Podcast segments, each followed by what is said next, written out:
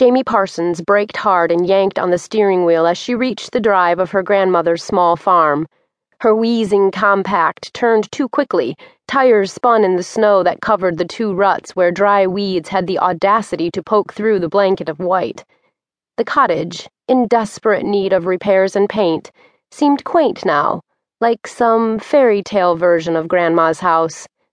It had been, she thought, as she grabbed her briefcase and overnight bag then plowed through three inches of white powder to the back door. She found the extra key over the window ledge where her grandmother, Nita, had always kept it. Just in case, Jamie, she'd always explained in her raspy old lady voice. We don't want to be locked out now, do we? No, Nana, we sure don't.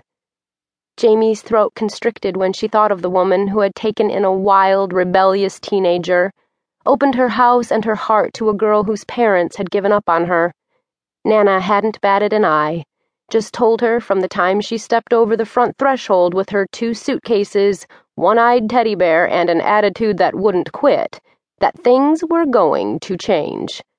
From that moment forward, Jamie was to abide by her rules, and that was that. Not that they'd always gotten along. Not that Jamie hadn't done everything imaginable behind the woman's broad back. Not that Jamie hadn't tried every trick in the book to get herself thrown out of the only home she'd ever known. Nana, a God fearing woman who could cut her only granddaughter to the quick with just one glance, had never given up, unlike everyone else in Jamie's life. Now the key turned easily and Jamie walked into the kitchen. It smelled musty the black and white tiles covered in dust, the old formica topped table with chrome legs still pushed against the far wall that sloped sharply due to the stairs running up the other side of the house from the foyer. The salt and pepper shakers, in the shape of kittens, had disappeared from the table, as had all other signs of life. There were light spots in the wall, circular patches of clean paint where one of the antique dishes Nana had displayed with pride had been taken down and given to some relative somewhere in accordance with Nita's will. A dried cactus in a plastic pot had been forgotten and pushed into a corner of the counter where once there had been a toaster. The gingham curtains were now home to spiders whose webs gathered more dust. If Nana had been alive, she would have had a fit. This kitchen had always gleamed. Cleanliness is next to godliness she'd preached while pushing a broom, or polishing a lamp, or scrubbing a sink.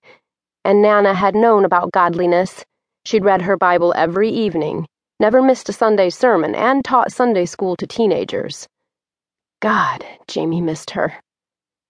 The bulk of Nana's estate, which consisted of this old house, the 20 acres surrounding it, and a 1940 Chevrolet parked in the old garage, had been left to Jamie. It was Nana's dream that Jamie settle down here in Grand Hope, live in the little cottage, get married, and have half a dozen great grandchildren for her to spoil.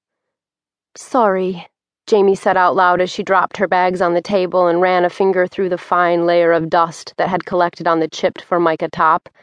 I just never got around to it. She glanced at the sink where she envisioned her short, round grandmother with her gray permed hair thick waist, and heavy arms. Nita Parsons would have been wearing her favorite tattered apron. In the summertime, she would have been putting up peaches and pears or making strawberry jam. This time of year, she would have been baking dozens upon dozens of tiny Christmas cookies that she meticulously iced and decorated before giving boxes of the delicacies to friends and relatives. Nana's old yellow and white spotted cat, Lazarus, would have been doing figure eights and rubbing up against Nita's swollen ankles, and she would have complained now and again about the arthritis that had invaded her fingers and shoulders. Oh, Nana, Jamie whispered, glancing out the window to the snow crusted yard.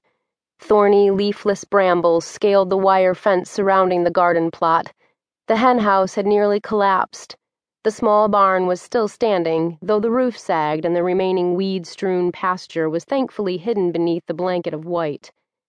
Nana had loved it here, and Jamie intended to clean it up and list it with a local real estate company. She glanced at her watch and walked outside to the back porch.